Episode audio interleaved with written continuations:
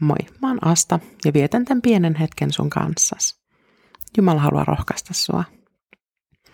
Kun sä tuskailet omaa peilikuvaas, niin muista, että Jumala loi sut omaksi kuvakseen.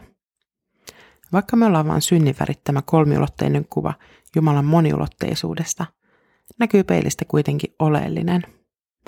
Se kuva voi olla eri värinen, tyylitelty, pelkistetty tai mustavalkoinen – Ehkä me on lätkästy päälle pari filtteriäkin. Mutta hyvä kuva se on silloin, kun siitä tunnistaa alkuperäisen kohteen.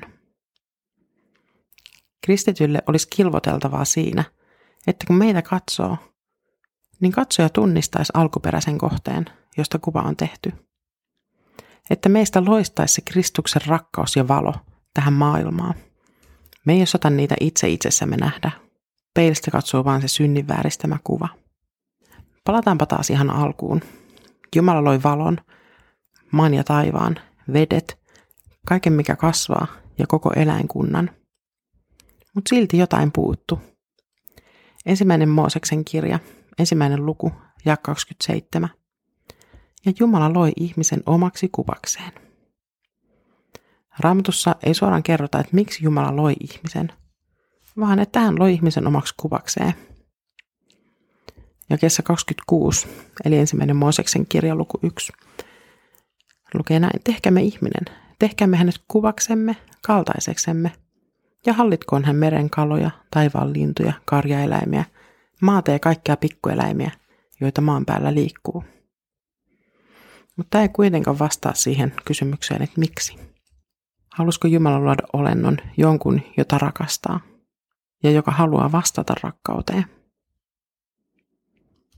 Mä aloin oikein pohtia, että mitä mulle merkitsee se, että Jumala on luonut mut omaksi kuvakseen. Olla Jumalan kuva. Kuvia pursua nykyään joka paikasta meidän silmiin.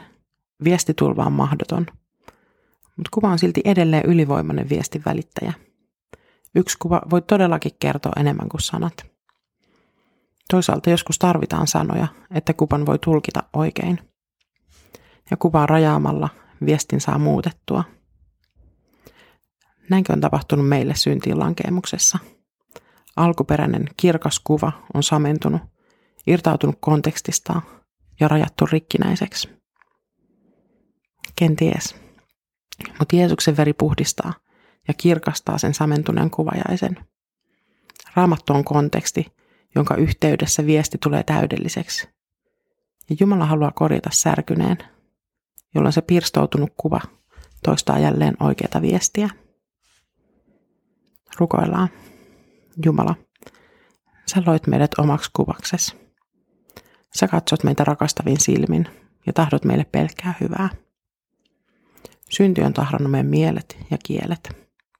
Puhdista meidät poikasi Jeesuksen verellä niin, että sun valossa saa loistaa kirkkauttas meistä tähän pimeeseen maailmaan. Aamen.